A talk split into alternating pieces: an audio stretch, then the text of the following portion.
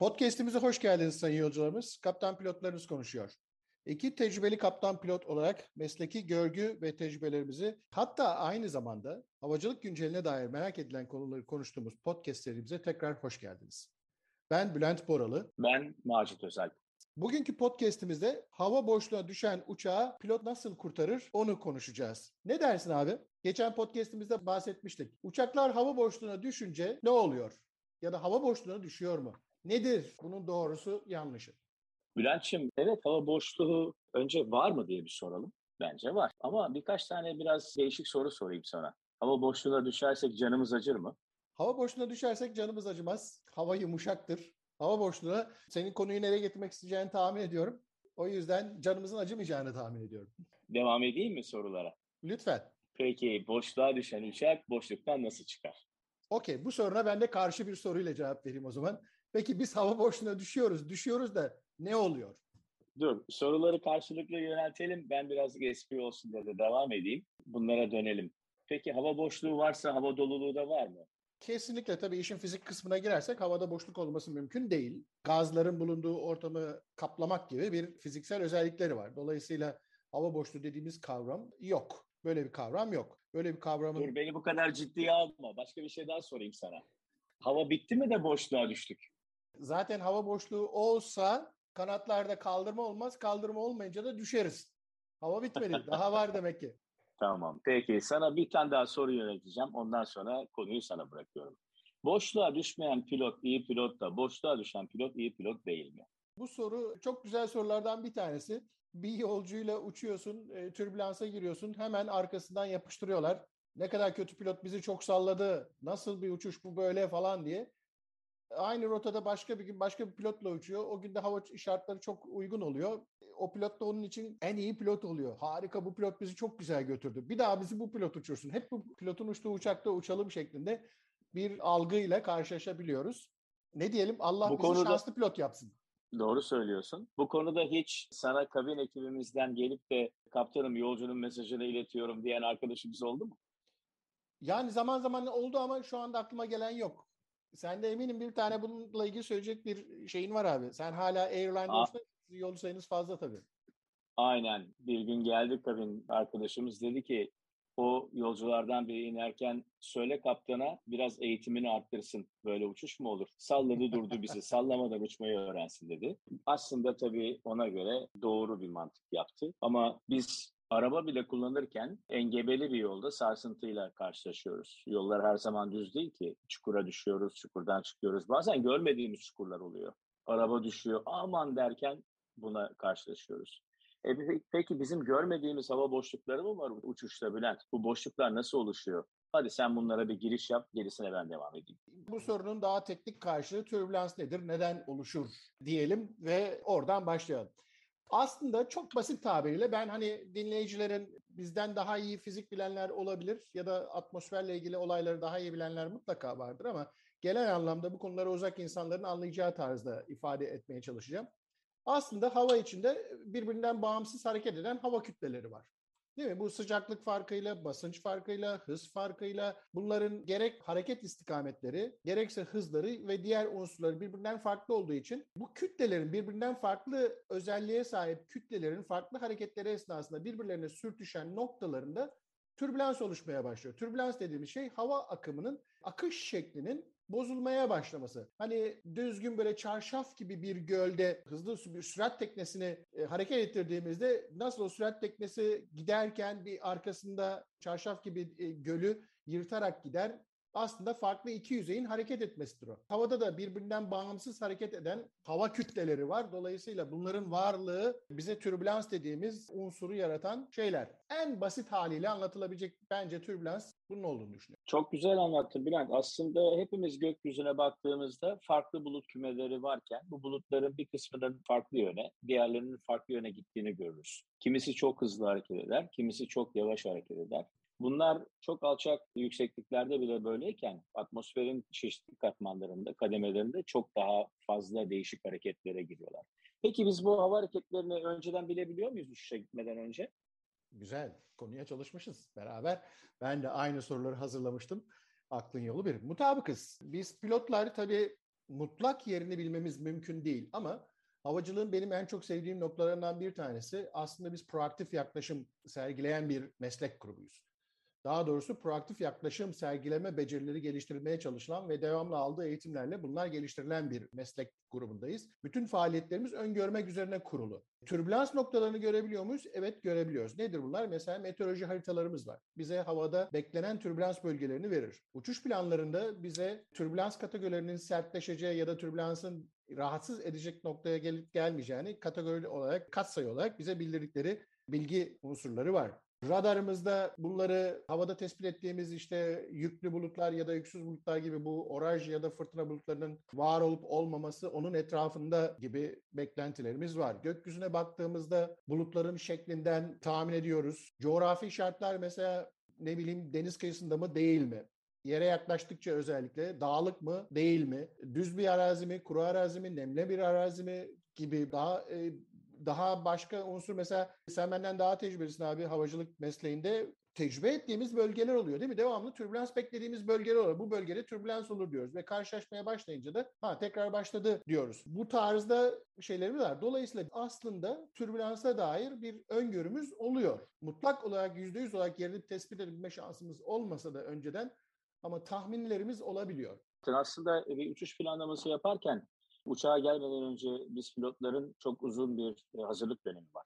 Bir kere önceden uçmadığımız rotalar ya da gideceğimiz meydanlara çok sıklıkla gitmediğimiz yerlerse şirket dokümanlarından bu yol boyu e, hava durumu ile ilgili çok güzel bilgiler alabiliyoruz. Bugünün teknolojisi internet üzerinden bize bu bilgileri aktarabiliyor. Öyle güzel uygulamalar var ki yol boyu bulutluluk, türbülans durumlarını görebiliyoruz. Yani bunları gördüğümüzde bize verilmiş uçuş planında bir değişiklik yapma imkanımız var mı? Tabii ki var. Sonuçta uçuş güvenliği kaptanın sorumluluğunda olan bir şey.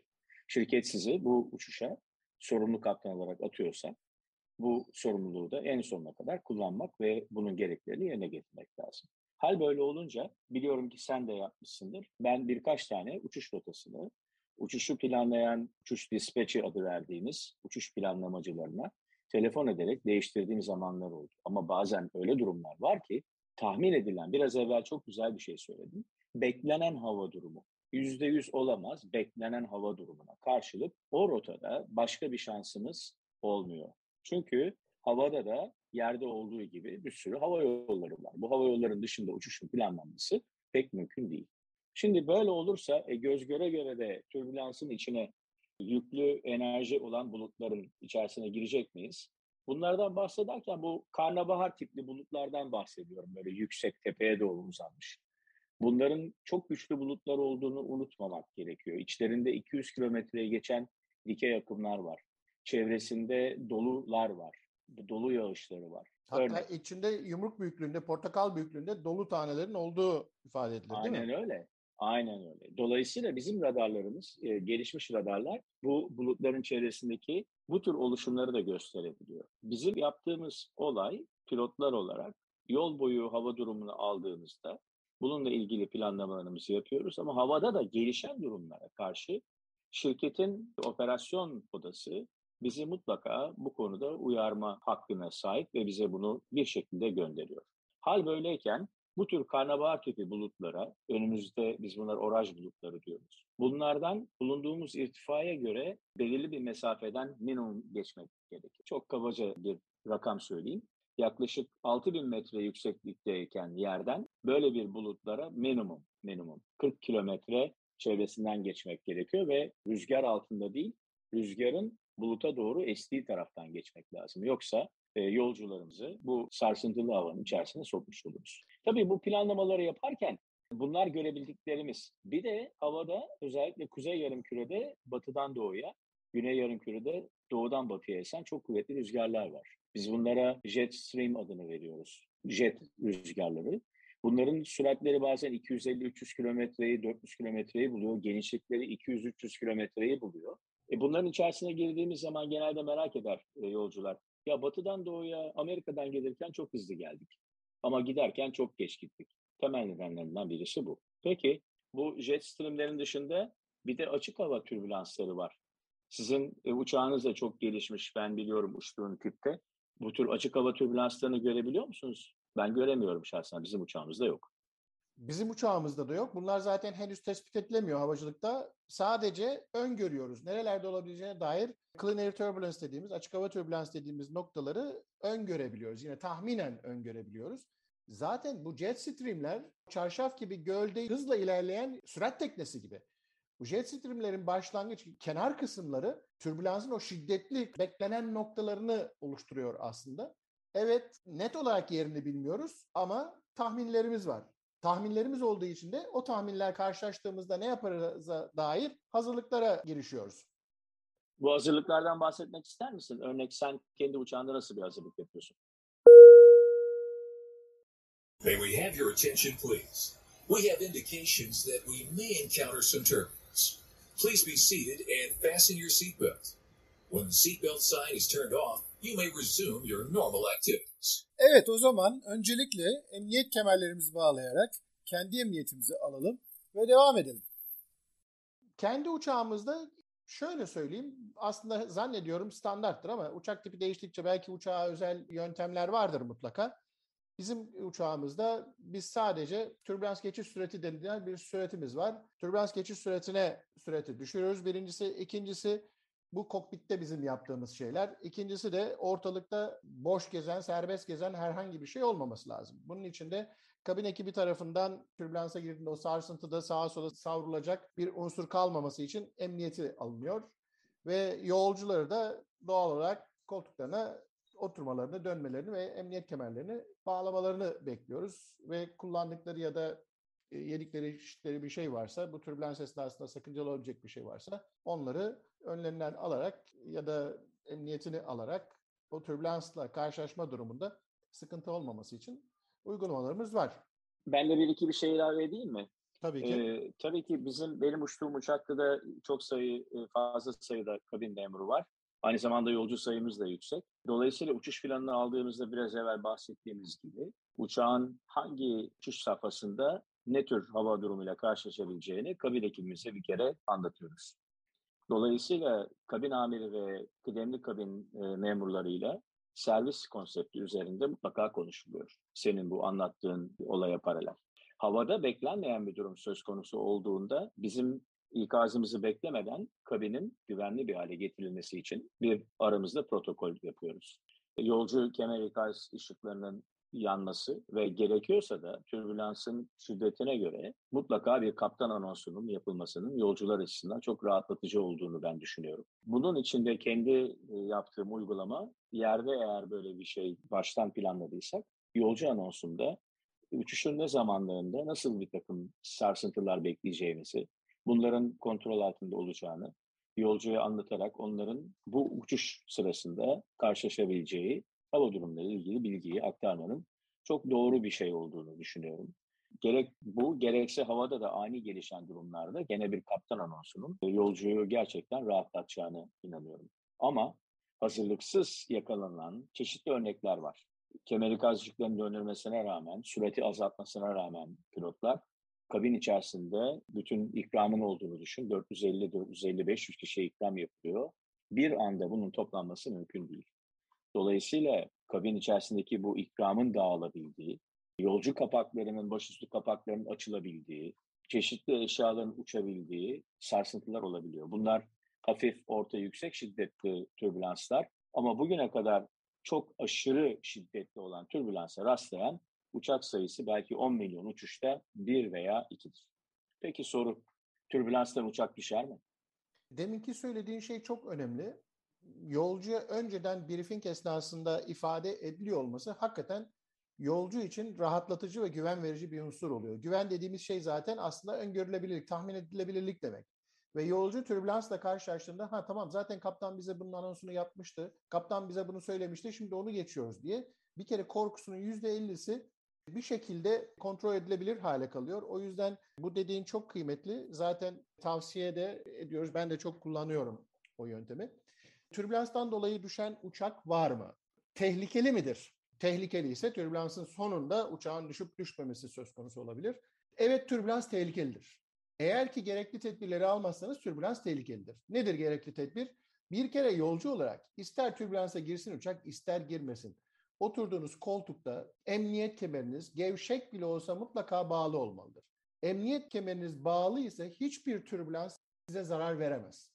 Üzerinize en kötü sıcak çay dökülür ya da kahve dökülür. Onun haricinde çok büyük zarar görme potansiyeliniz olmaz. Eğer emniyet kemeri bağlı değilse işte o zaman türbülans çok tehlikeli. E çünkü türbülansın olması demek e, üzerinizdeki G yükünün sıfıra düşmesi ve havada uçar hale gelmeniz, kafanızı tavana vurmanız ve boynunuzu kırmanız demektir. Bülent G yükü ne demek? G yükü biliyorsun yer çekim kuvvetinden dolayı kütleler arasında oluşan kuvvete diyoruz. Biz yer çekimi bir G üzerimizde bizim ağırlığımızı belirleyen kütlemizle yer çekimini çarptığımızda ağırlığımızı belirleyen unsur yer kuvveti, yer çekim kuvveti olarak adlandırıyoruz. Aşağı doğru hızlı hareket ettiğimizde yer çekim kuvveti negatif olmaya başlıyor ve negatif olması demek bizim koltuktan kopmamız demek. Havaya doğru, boşluğa doğru uçmaya başlamamız demek. Çünkü üzerimizdeki yük kalkıyor. Yük kalktığı için bu sefer hızla tavana kafanızı vuruyorsunuz. Kafanızı tavana vurduğunuzda da işte orada boyun kemiğiniz sizi taşımayabiliyor. En büyük tehlikesi bu. O yüzden türbülans geçmek tehlikeli midir? Tehlikelidir. Önlenebilir mi bu tehlike? Evet önlenebilir. Nedir? Çok basit. Her ne zaman oturuyorsanız oturun uçakta koltuğunuzda emniyet kemeriniz gevşek bile olsa bağlı olsun diyorum ben. Sen ne diyorsun? Aynen katılıyorum. Kaptan ikaz ediyor. Lütfen yolcularımız yerlerinize dönünüz. Kemer ikaz ışıkları sönene kadar yerinizden ayrılmayınız. Ama hala görüyoruz ki tuvalete gitmekte ısrar eden, bana hala bir kahve verir misiniz diye ön taraftaki ikram bölümüne gelip bir şeyler isteyen, kabin memurlarının ikazına rağmen kardeşim bir çay içmeyeceğiz mi, bir kahve içmeyeceğiz mi diyen yolcularımız da olabiliyor. Önce bu sarsıntılı hava kütlesinin yani türbülansın bize verebileceği zararları iyi anlarsak herhalde bu tür isteklerden vazgeçebiliriz. Küçük bir araya parantez açmak istiyorum. Kaptanın ikaz ya da kabin ekibinin ikaz etmesi bence emniyet kemerimizi bağlamak için gerekli olmaması lazım. Emniyet kemerleri orada ışıklar sönüyor ya seatbeltleri off yapıyoruz. Ya bu bu bunu beklemesin yolcular. Değil mi? Oturan kişi gevşek de olsa kemerini bağlı tutsun. Kaptanın kemerinizi bağlayın anonsunu beklemesin. Tuvalete kalkmayacaksa emniyet kemeri bağlı dursun. Bülent'ciğim seni çok iyi anlıyorum ama örnek benim uçtuğum uçuşta bazen 15 saat, 16 saat uçuşlar yapıyoruz. Sen de yapıyorsun. Çok uzun süreli bir geçişlerde 2 saat, 1 saat, 1,5 saat maalesef kemer ikazcıkları bağlı durumda uçuyor yolcular. Tabii bir müddet sonra yorgunluklar başlıyor, tuvalet ihtiyaçları başlıyor. Bunları mutlaka kabin amirleri bizle koordine ediyorlar ama bizim de öngöremediğimiz konulara karşı biraz evvel anlattığımız bazen biraz uzun kemer ikaz ışıkları kalabiliyor. Bu tamamıyla yolcu emniyeti için. Bu konuda çok haklısın konu için. Söylemek istediğim başka bir şey daha var. Genelde yolcular koltuk seçerken uçağın en emniyetli yeri neresi diye seçiyorlar. Önü mü, ortası mı, arkası mı? En çok sallanan yeri neresi? Önü mü, ortası, ortası mı, arkası? Tabii ki arkası daha çok sallanıyor. Fizik kuralları gereği. Ama bu arka tarafının çok sallanması oranın tehlikeli olduğunu gösterir? Hayır. Uçaklar imal edilirken rüzgar tünellerinde kanatlar, motorlar, bütün kontrol yüzeyleri bu tür sarsıntıların en şiddetlisine karşı birkaç emniyet faktörü göz önüne alınarak kontrol edilirler. O konuda lütfen e, rahat olunuz. Bu kontrollerin gerçekten çok ciddi yapıldığından emin olun. Biz de pilot olarak sarsıntılı bir ortamda yani türbülansın olduğu bir yerde uçağı uçurmaktan hiç hoşnut olmuyoruz. Bu bizim için de çok rahatsız edici. Bulunduğumuz yerde devamlı buna karşı alınan tedbirlerle uçulan bir iki saati, üç saati düşünürseniz bizim de bundan bir an evvel çıkmak için arzumuz var. Söyledin ya abi biz de rahatsızız diye. Pilotlar korkuyorlar mı türbülansta uçmaktan? Soruya yanıt ver o zaman. Ben kokpitte uçarken korkmuyorum ama kabinde uçarken rahatsız oluyorum sadece. Şuna çok eminim hani dediğin gibi uçaklar bu türbülansa ne kadar hazır? Teknik olarak mükemmel bir şekilde hazırlar. Kanadı kırılmış, türbülanstan dolayı kanadı kırılmış bir uçak havacılık tarihinde yok. Biliyorsun bu kanat testleri var. Kanatlar yukarıda birleştirilecek şekilde geriliyor, geriliyor, geriliyor. Kırılma testi yapılıyor ve çok kuvvetli güçlere dayanacak şekilde sağlam yapılıyor. Çok önemli kuvvetleri kompanse edebilecek şekilde sağlam yapılıyor. Uçaklar buna hazır. Korkuyor muyuz? İşte o korkumuz korkudan ziyade bir rahatsızlık oluyor mutlaka. Ama bilgi burada zannediyorum olayı çözüyor.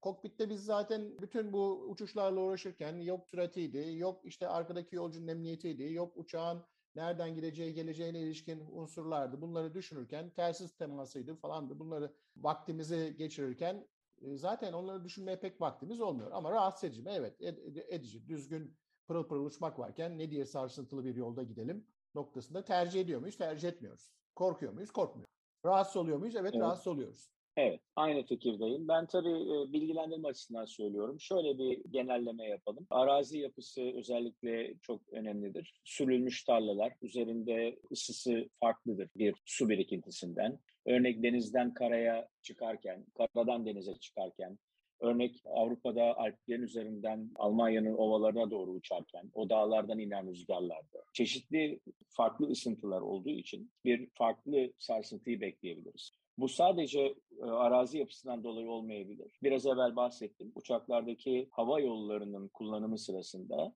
bizden daha büyük ya da türbülansı daha çok fazla yaratan, bunlara kanat ucu türbülans dediğimiz uçak türbülansları da var. Özellikle jumbo uçaklarda yani 380, A380, 747 gibi, 757 e, gibi kanat ucu türbülanslarını fazla yaratan uçaklarda üzerinden ya da altından geçerken mutlaka ve mutlaka çok dikkat ettiğimiz bir durumdur. Böyle bir sarsıntıya karşı bizler uçuş rotasının gerekiyorsa e, yaklaşık bir buçuk kilometre veya üç kilometreye kadar sağ tarafını açılarak bu etkiden kurtulmaya çalışırız. Şunu söyleyerek sözümü bitireyim. Sayın yolcularımız bizler gerçekten sizin gibi bu sarsıntıdan çok etkilenen insanlarız. Öncesinde, uçuş sırasında ve uçuşun sürekliliğinde elimizden geldiğince biz de sakin ve keyifli bir yolculuk için elimizden geleni yapıyoruz. Türbülanstan düşen hiçbir uçağımız yok. Türbülansa girermek tehlikeli mi? Tehlikeli. Bülent'in söylediği gibi önlemler alınmazsa gerçekten emin olunuz ki buna karşı pilotlar hangi havayolu şirketinde olursa olsun dikkat ederek uçuş planlamasını yaparlar ve sürdürürler. Bülent'ciğim sözü sana bırakıyorum. Burada teknolojinin getirdiği bir sıkıntıdan bahsettik tabii. O da GPS vasıtasıyla aslında havada konumumuzu çok hassas biliyoruz. Bir noktadan bir noktaya bütün uçaklar giderken bu hassas GPS koordinatlarıyla gittikleri için uydulardan aldıkları koordinatla ya da oradan aldıkları bilgilerle gittikleri için öndeki uçağın türbülansına girme kavramı aslında en büyük tehditimiz o. Bunun için de başlangıçta dediğimiz gibi havacılık proaktif bir endüstri unsurudur. Ne yapıyoruz? Uçaklar arasında belli bir mesafe, işte bu bulunduğu uçtuğu pozisyona göre, uçtuğu hava sahasına göre 60 mil veya 10 dakika ya da 30 mil ya da belirli bir mesafe şeyleri var. Uçak arasına o türbülans etkilemeyecek şekilde emniyet kriterleri sağlanarak ayrım sağlanıyor ve biz diğer uçağın arkada bıraktığı o türbülansı, wake turbulence dediğimiz tehdide maruz kalmıyoruz. Peki Maaş abi o zaman şöyle bir magazin sorusuyla da e, bu türbülans noktası konusunu kapatalım istiyorum. Gece türbülansını mı tercih edersin, gündüz türbülansını mı tercih edersin? Var mı böyle bir tercihin? Yani ne gecesi ne gündüzü çekilir bu türbülansın öyle değil. Ama gece türbülansını tabii ki tercih etmem. Bazen özellikle dolunayın olduğu zamanlarda, görüşün çok güzel olduğu anlarda gerçekten uçuşun keyfine doyum olmaz. Böyle çok romantik bir ortam varken yol boyu bu sarsıntıyla uğraş, e, yolcuya anons yap, yolcu kemerlerini bağlat, kabine uyar, kabinden gelen bilgileri al. Yani bu sakin ortam bir anda yolcular da aynı hissi taşırken bir anda sakinlikten çıkıp böyle bir bu türbülansla nereden çıktı sorusuyla karşılaşırız. Tabii geceler uzun. Uçuşun tamamında olmuyor ama uzun geceler. Geceler uzun ve geceler romantik. Peki bu uzun gece uçuşlarında biz pilotlar ne yapıyoruz? Nasıl dayanıyoruz? Nasıl uykumuzu yönetiyoruz? Uykumuz hiç gelmiyor mu? Ne yapıyoruz? Uyuyor muyuz kokpitte? Buna nasıl mücadele ediyoruz? Ne dersin? Bir sonraki podcastimizde bunu konuşalım mı? Harika olur. O zaman bir sonrakine tekrar buluşmak üzere diyelim gecelerde. Bugünkü türbülans konusundaki podcastimizi lütfen emniyet kemerlerinizi gevşek bile olsa her pozisyonda uçak içindeyken mutlaka bağlı tutun diyerek tamamlayalım istiyorum. Sayın yolcularımız, kaptanınız konuşuyor. Bulunduğumuz hava şartları nedeniyle lütfen kemerlerinizi bağlayınız. Kabin ekibinin servisi şu anda durdurulmuştur. Kabin ekibi arkadaşlar lütfen yerlerinize geçiniz. Evet sayın yolcularımız, bir sonraki podcast'imizde uzun gece uçuşlarını nasıl yapıyoruz? Oradaki yöntemlerimiz nedir? Bunları konuşmak üzere. Hepinize iyi uçuşlar, iyi inişler diliyoruz. Hoşçakalın. Hoşçakalın.